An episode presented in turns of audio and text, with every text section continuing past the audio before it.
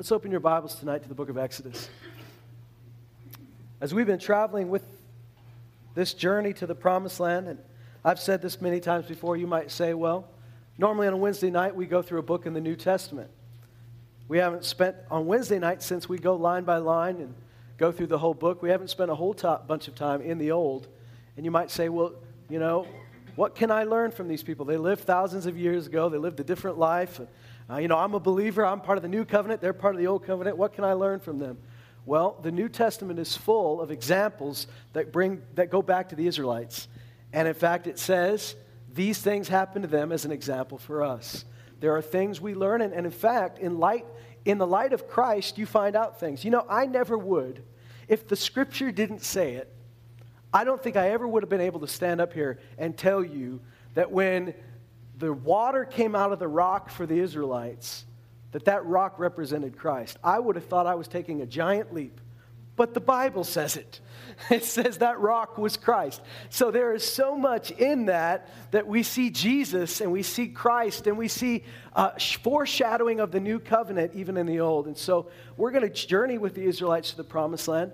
And uh, we've come to that part of Exodus where we, we come upon this these plagues. And I don't know about you, but I was fascinated with, with this story when I was a kid, and it freaked me out a little bit, but I was fascinated by it. The Picture Bible did a, did a fantastic job portraying the plagues.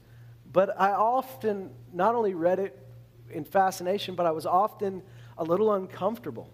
I was uncomfortable that these things were happening to people, and people that undoubtedly God loved. And, you know, I, Water turned to blood, okay, no big deal, right? Frogs everywhere, no big deal.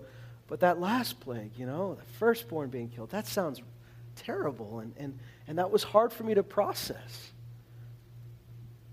And then you think about how many chances God gave these people.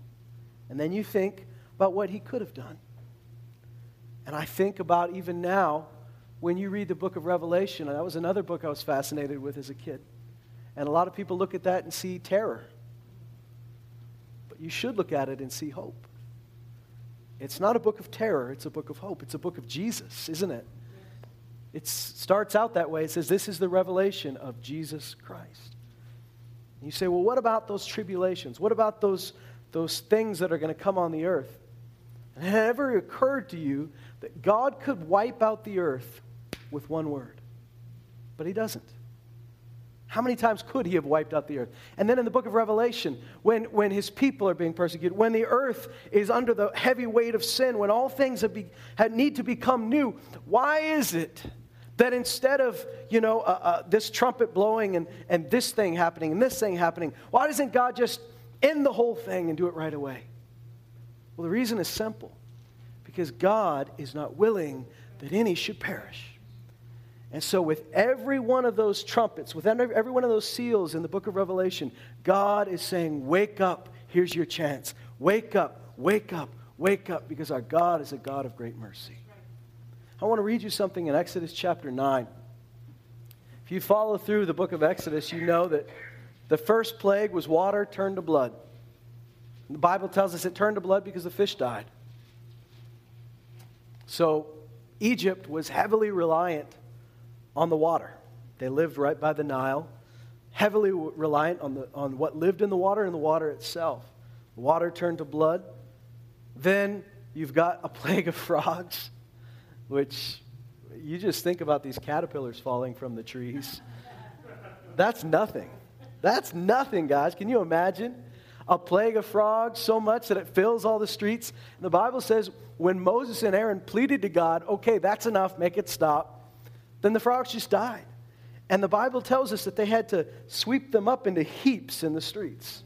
Can you imagine heaps of dead frogs in the streets? Not fun. What's happening in between each of these plagues? In between each of these plagues, Moses goes to Pharaoh again and says, Now, let my people go. And what does Pharaoh keep saying? No. A couple times he says yes and then changes his mind. Once he says yes and changes his mind. Every time he's saying no, no, Every time he has a chance, every time he says no. Then there's a plague of, of, of gnats and flies. You remember the gnats, the biting insects, the flies. Then there's the livestock die. Then there's boils. Then there's hail. Then there's locusts. Then there's darkness. Every single time, Moses comes and says, Let my people go. Every single time, Pharaoh says no. In fact, Scripture says that there were times where he, he started to let up, and then God stopped the plagues, and then Pharaoh said, Oh, it's over. And what's so dumb about that, it was like six plagues in that he did that. Like, he, oh, the, the trouble is over. I take it back. You have to stay. Like he didn't know there was something else coming. And so, you know, one thing that we've got to ask ourselves is God, what, what was the deal with the plagues? Why the plagues? And certainly we can say, well, it was because God was giving them a chance. God was giving them chance after chance to let his people go. He knew that Pharaoh's heart would be hardened. Now, you might read in the scripture, it says, I'll harden Pharaoh's heart. There's, there's disagreement about what that means, and you've maybe had that conversation with people. Did, uh, is it really a choice if God hardened Pharaoh's heart? But there's an old saying that says this that the same sun that softens the wax softens the clay, or hardens the clay. God's voice will either soften your heart or will harden it, and you can blame it all on God. But that's not always the case, is it? When you've hardened your heart, Sometimes hearing the same voice after you've hardened your heart will further harden your heart. It's not that it's God's desire for your heart to be hardened, but it further hardens your heart. So the scripture says, Today, if you hear his voice, don't harden your heart. I've said this before, you've heard me say this a few times. But God never says the Assyrians had hard hearts. He never says the Babylonians had hard hearts. Who always had hard hearts? His own people. The people that heard his voice, the people that saw his works. Pharaoh only had a hardened heart after he heard the voice of God and resisted. But, anyways, God said his heart was be hardened. So, God knew from the beginning that Pharaoh would say no. So, why the plagues? Yeah, he's giving them a chance. But I want you to see in, in Exodus chapter 9 what God could have done. Exodus 9 13 said, the, it, in verse 12, it said, The Lord had hardened Pharaoh's heart and he did not listen to them just as the Lord had spoken to Moses. Then the Lord said to Moses, Rise up early in the morning and stand before Pharaoh and say to him, Thus says the Lord, the God of the Hebrews, Let my people go, that they may serve me. For this time I will send all my plagues on you, and your servants and your people, so that you may know that there is no one like me in all the earth. For if by now I had put forth my hand and struck you and your people with pestilence, you would then have been cut off from the earth. But indeed, for this reason I have allowed you to remain, in order to show you my power and in order to proclaim my name through all the earth. Still, you exalt yourself against my people by not letting them go. So here, God is, yes, standing on defense of his people, standing in covenant with his own people, standing on behalf of his people who he calls his firstborn. But I, I notice, you notice something a few verses back. He says, If I had wanted to, I could have struck you with pestilence and you'd be cut off.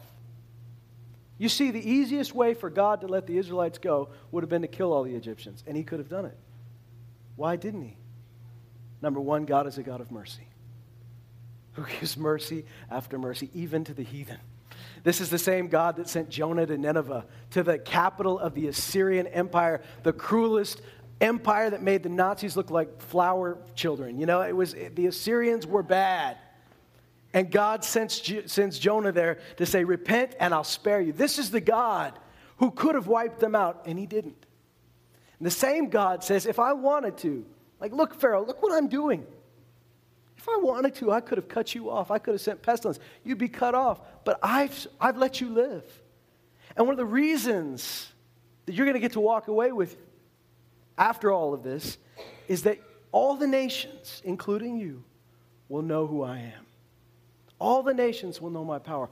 All the nations will know my glory. This is a theme that he says over and over again to the Israelites I've chosen you that you would show my glory.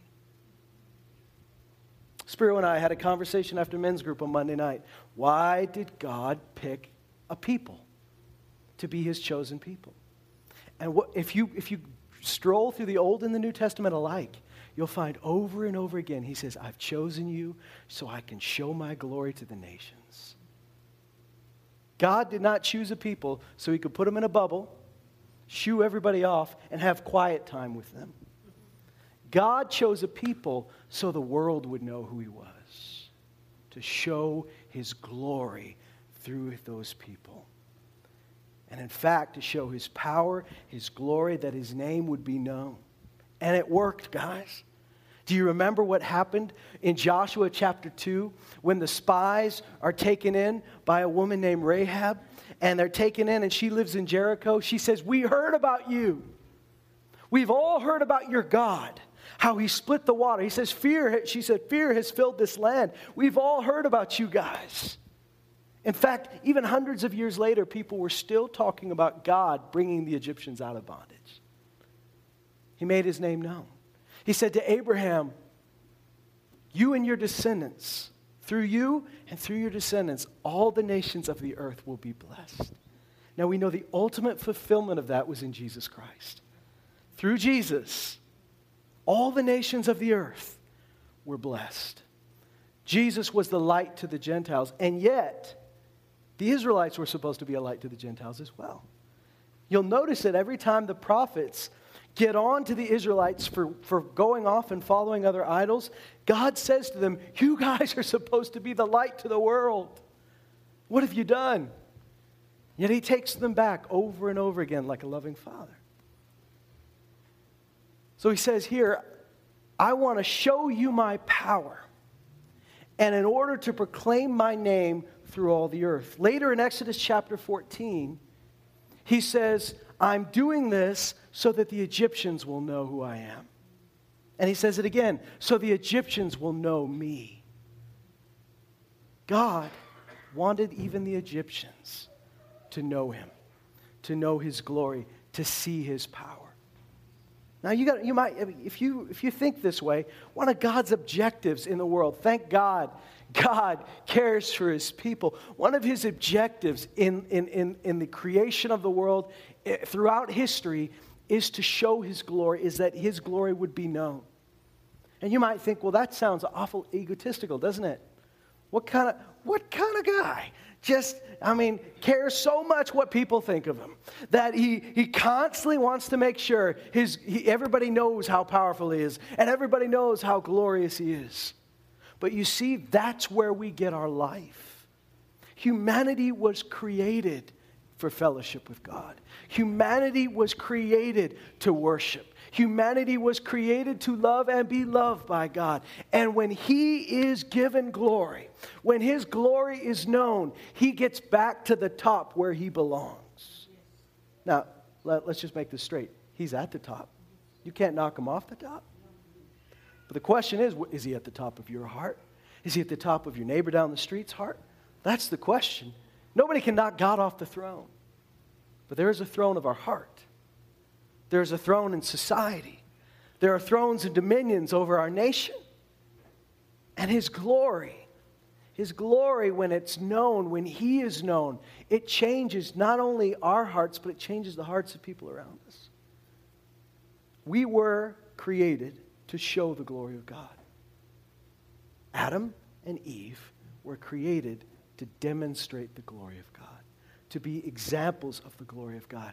But what happened? They sinned. What does the Bible say? All have sinned and fallen short of the glory of God. And yet God had a redemptive plan. And you see it through Israel. You see him demonstrate his goodness to Israel. You see him demonstrate his power through Israel. You see his, him demonstrate covenant to Israel. And his glory is being made known not just to Israel, but to the world. The world was supposed to look at Israel and see the glory of God. Now, here's the good news, and I, I'm skipping ahead, but I get, I'm just too excited about the future of this. I can't wait 20 minutes to get there. The glory of God the Bible says this though our hearts were in darkness, though our eyes were blinded that we could not believe, the same God that spoke light into darkness has shone light in our hearts. And it says this to show the glory of God in the face of Christ. See, if all have sinned and come short of the glory of God, what happens when you take sin out of that verse? you no longer fall short of his glory. We are now still with the same mission, but with new equipment and a new and better covenant meant to show the glory of God. And that glory of God is in the face of Jesus Christ. Let's just go on here and we'll read some more and then we'll skip to the fun part. I want you to see this. And uh, if we had, you know, a few days just to read scripture straight and, and people brought packed lunches and sleeping bags for their kids, then we could go through every verse in the Old Testament and New that says that the Israelites were for God's glory. But I want you to see it in his own words. I want you to see how important this is to God. Isaiah chapter 49.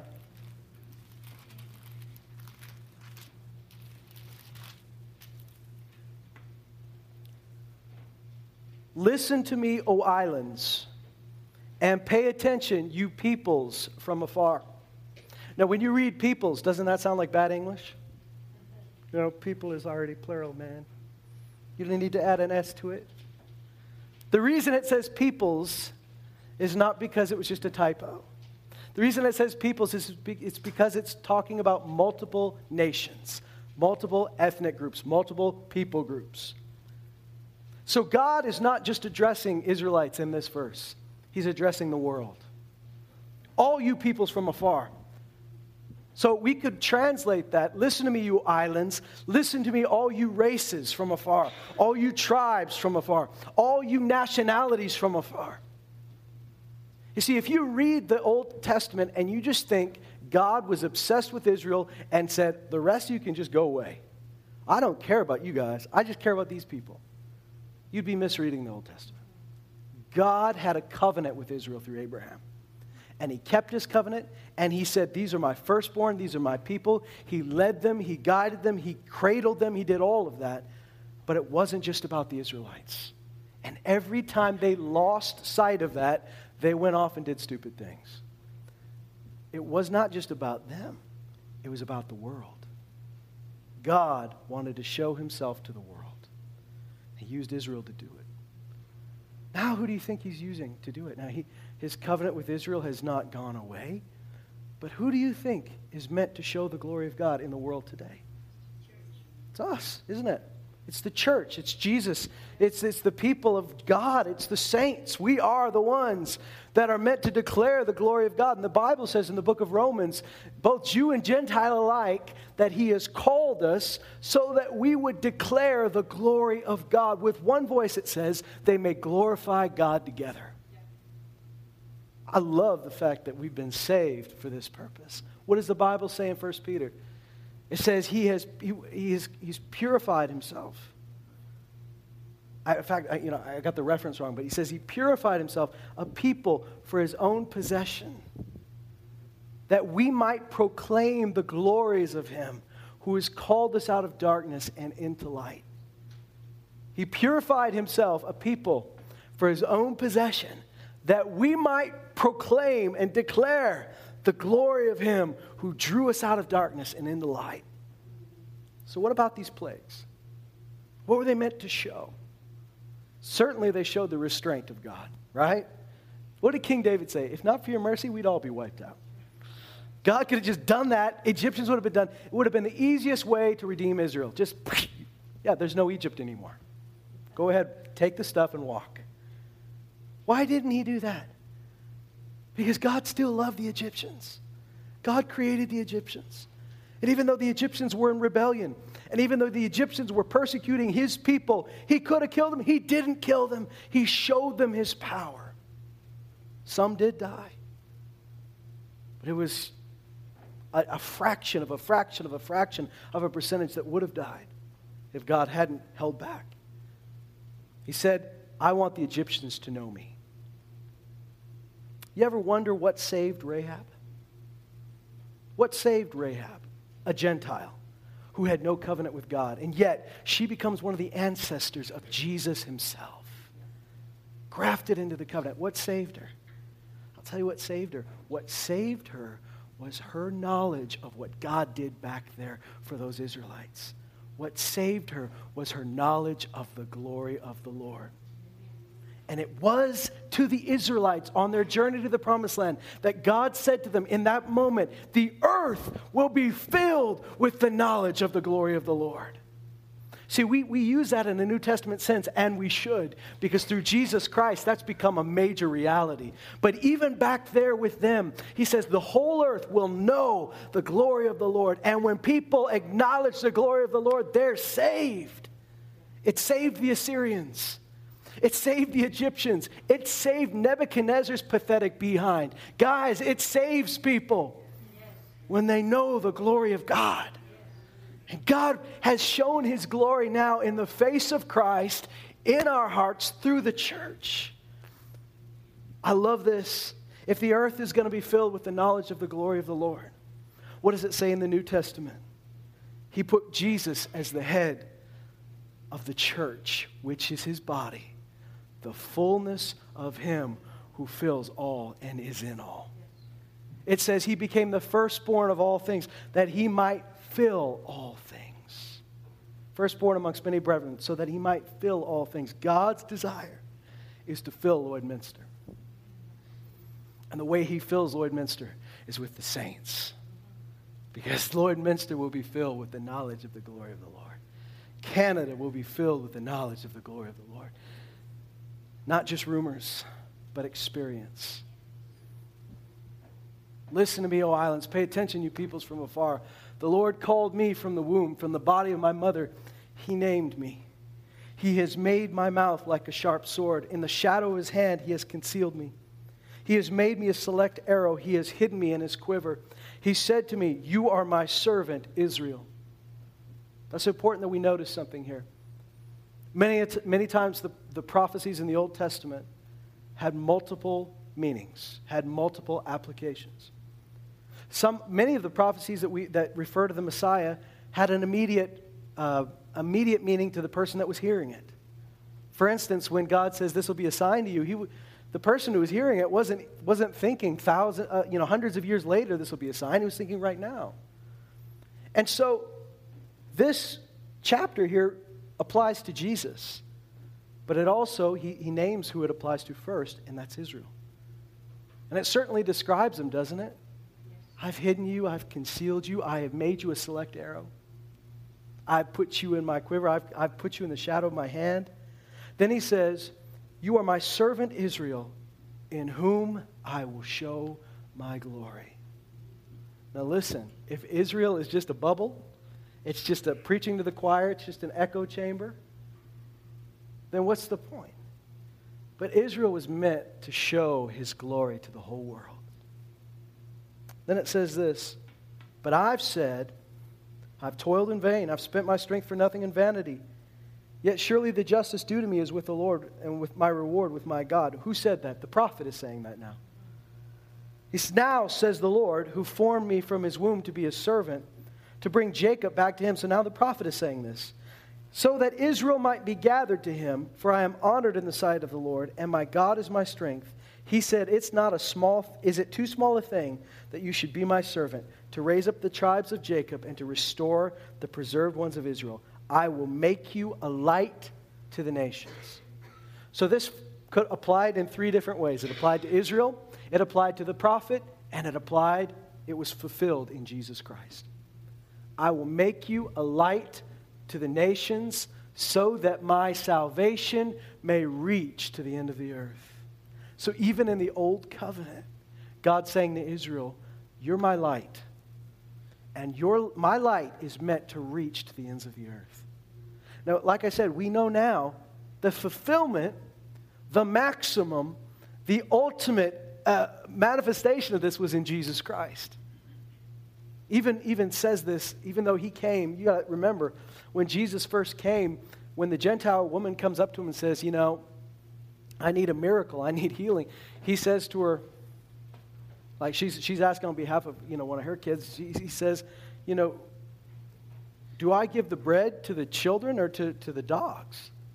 That sounds like a terrible thing for Jesus to say. This nice woman has just come to you asking for a miracle, which you're doing all over the place, and you, you basically call her a dog and say, No, miracles aren't for you. Healing isn't for you. What does the woman say?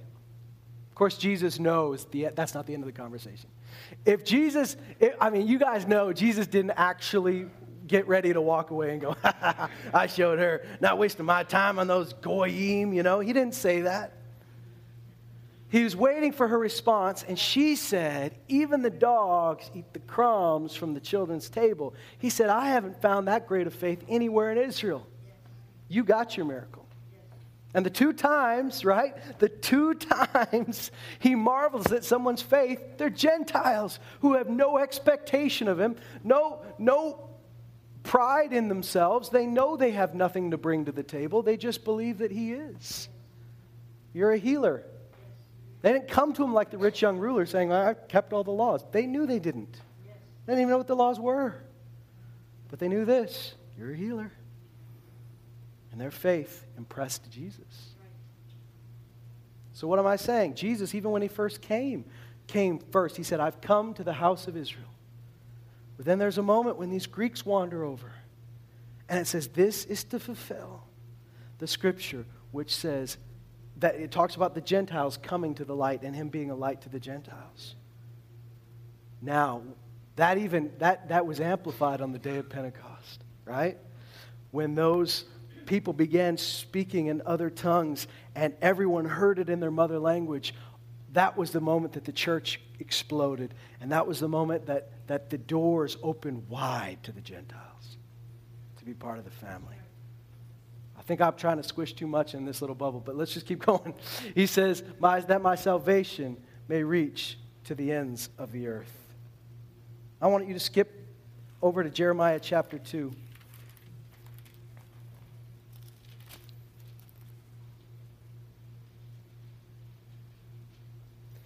Jeremiah 2, this is, this is centuries after the Israelites have come out of Egypt.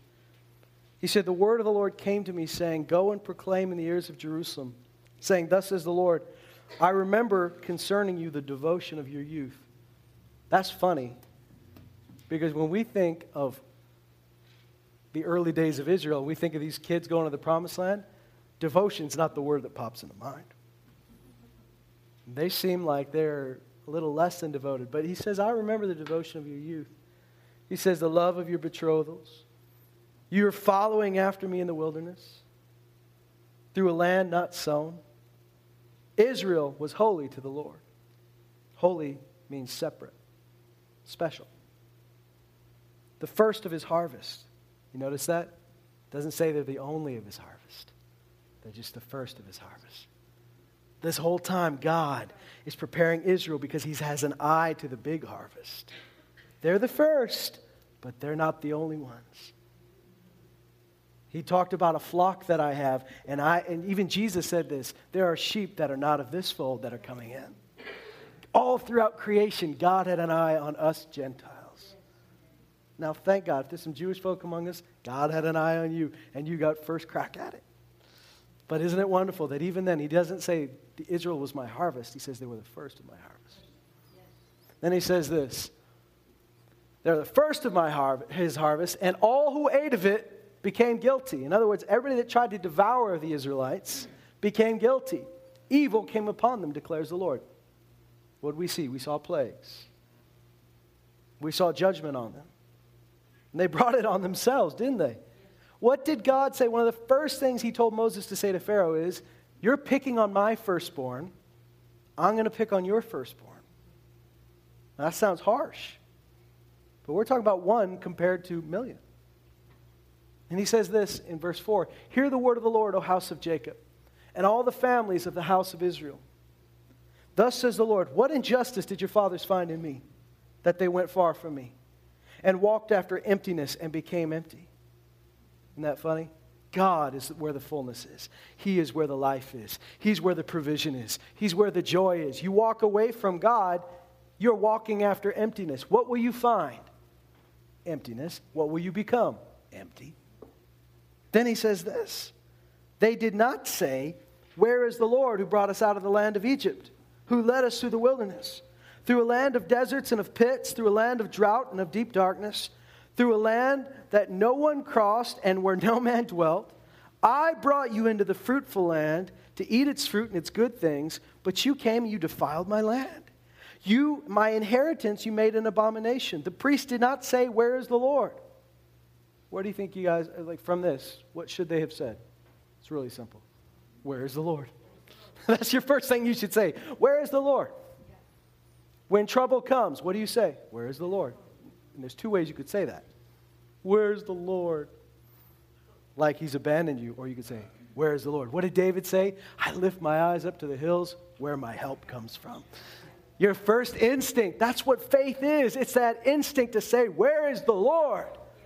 And King David shows us it over and over again. How many times does he say, I have no options, I'm surrounded, I'm going to die? And then he says, Then I went into your sanctuary and I saw what you saw.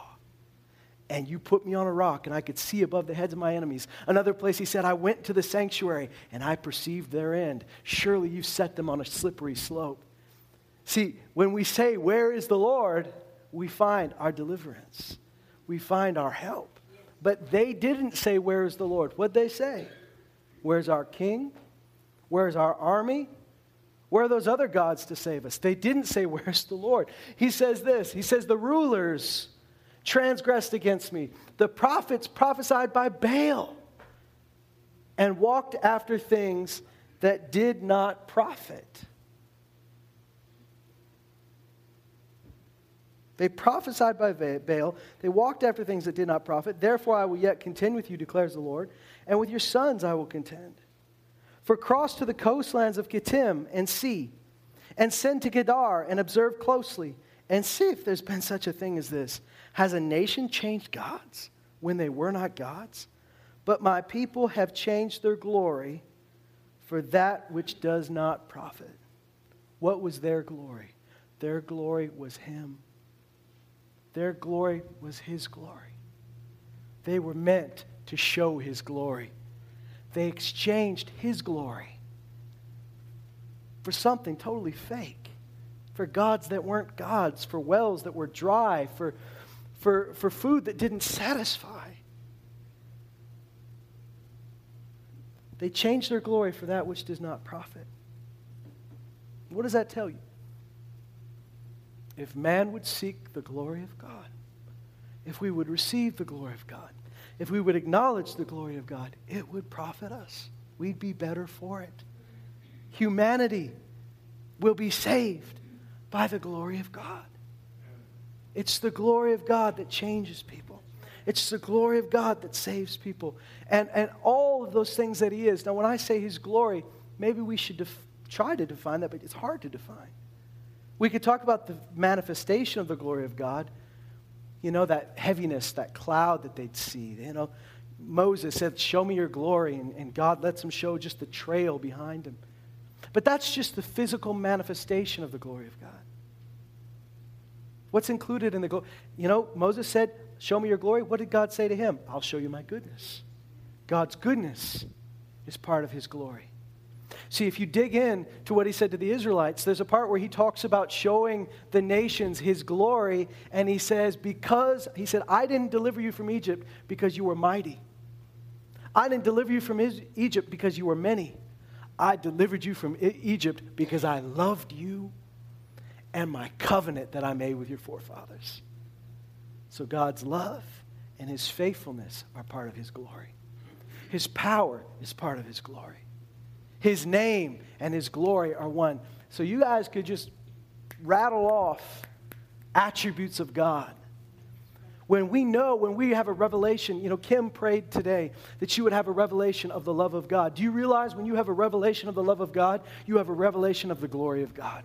When you re- have a revelation of the goodness of God, you have a revelation of the glory of God. When you have a revelation of His holiness, you have a revelation of His glory. When you have a revelation of His power, you have a revelation of His glory. Everything that God is, when it's made known, we're talking about His glory. And we felt the glory of God. So we could all just like sit around for hours and pass the mic around and say, What's the glory of God mean to you? And we could talk and talk and it'd be different. Because if the glory of God could be easily defined, it wouldn't be as glorious, would it? It's so big, it's so great, it contains so much, it contains all that He is. And when God showed his power on behalf of the Israelites, he proved a bunch of things. He proved he kept his covenant, he proved he loved them, he proved he was merciful because he could have wiped them out, he proved that he was powerful. Because what I didn't read was that with the first few plagues, they had magicians and sorcerers, the Bible says, who had dark arts that were able to replicate or appear to have some of the same miracles that Moses showed. Which is kind of freaky, isn't it? Some of it may have been trickery, but some of it may have been straight up demonic. Until the gnats, when Moses struck the ground and gnats came out of the ground and started attacking the people and their livestock. Then the magicians tried to do the same thing and they couldn't. And they said, This is the finger of God. Who would have ever thought it would have been the flies and the gnats that say, This is the finger of God? I mean, we can make the water turn to blood. We can do a bunch of stuff. We can't make gnats come out of the ground. This is the finger of God. Flies. Ironically, Ironically, one of those false gods, one of those, that the father of lies himself was called Beelzebub, the, the Lord of the flies. But he couldn't conjure up the flies. Because what are flies and gnats but created things? And only God can create. Bring it to the New Testament back, back again. If Israel's goal, if their purpose, and I believe there was more than one purpose, but one of the main purposes for Israel being chosen was to show his glory to the nations. I believe it was also because God wanted a line that Jesus could come through. But he's showing his glory to the nations because God did not give up on the nations. He wanted to reveal himself to the nations. In fact, in the book of Acts, he said, You guys have been grasping blindly, but God has not totally hidden himself. He's made himself known.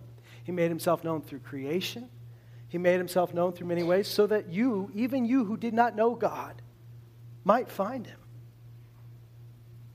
But now in this new covenant, the doors have been opened wide. God said to Peter, Don't ever call unclean what I've cleansed. And he was talking about the Gentiles. The doors were flung wide open. The book of Romans said that we, with one voice, may glorify God together. We read in the New Testament, how it talks about us as we use the gifts that God gave us in serving one another. We are being good stewards of the grace of God. And in doing so, we glorify God through Jesus Christ. God must be glorified. He deserves the glory, doesn't he? He deserves the glory. I want you to see how God does things. Once again, the easy way is not the way God picked. The easy way would be to wipe out the Egyptians. He didn't do that. The easy way for God to easily show his glory, maybe today in Canada, would be to show up on Parliament Hill with a thousand angels and just do a light show. But he has instead chosen his people to be representations of the glory of God. We are meant to display the glory of God in the face of Christ. And here's how miraculous it is God compares it to God speaking into darkness and saying, Light be. So here's what happened when you got born again somebody died and somebody was reborn. You were reborn. You become a new creation. What do we say? Old things have passed away. But what are you supposed to behold? Behold, new things have come. You're supposed to look at the new things. The old things have passed away. Praise God. Thank God. Hallelujah. But that's not what you're supposed to be beholding. You can't live your life in reaction to who you used to be. It might be the start of the testimony, but it's not the entirety of the testimony. The bulk of the testimony is not who I was, it's who I am. And I am now.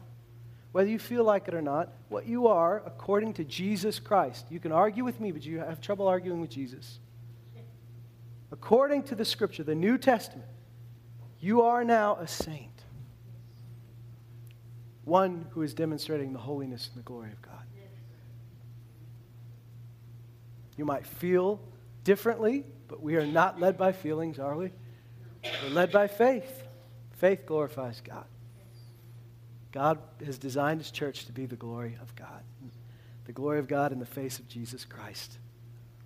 Isn't that wonderful? And the Bible says this, and I'll close with this thought. The Bible says this, and I've quoted a lot of scripture tonight, and you can go home and read it all. We didn't have time to, to flip every time I quoted something, but I'll close with this thought. The Bible says that the glory that the Israelites knew, that manifestation of the glory of God, was fading because people were flawed. It was in a flawed vessel. Moses, as good as he was, was flawed. But the glory that we have now because of the new covenant. Paul said, I am a minister of the new covenant. In this new covenant, he said, if the old covenant, if the ministry of death had glory, how much more will this ministry of grace and the new covenant be with greater glory? And it is a glory that does not fade. And I want you to know this. You need to stop believing that the glory of God is dependent on how you feel or how, you, how you're reacting. The glory of God is dependent on Him. And if you will allow yourself to believe it, if you will truly grab onto it, He is, it's His desire to speak just as He spoke in the darkness and light was. He has spoke, He has, past tense, He has spoken into our hearts to show the glory of God in the face of Christ. You are his light box, showing his glory through Jesus. Now go ahead and accept that right now. That's who I am. Stop fighting it. Stop running away from it. Stop being ashamed of it. Stop feeling unworthy of it because which one of us was worthy of it before Jesus? None of us. But now through Jesus, his blood has made us worthy. So go ahead and embrace that. I am his means of showing the world his glory. And if he did all that for the Israelites, wow, how much more? How much more now? How much greater now? The Bible tells us that his glory will be greater in these last days than it ever was in the old. The former and the latter are coming together. That as great as the, as great as the Old Testament miracles and signs and wonders were, they'll be greater in these days. As great as God's glory was shown back then, it'll be greater in these days. I believe that. I'm just going to have to receive that. Will you receive that with me? Amen. Let's stand up tonight. Let's just pray.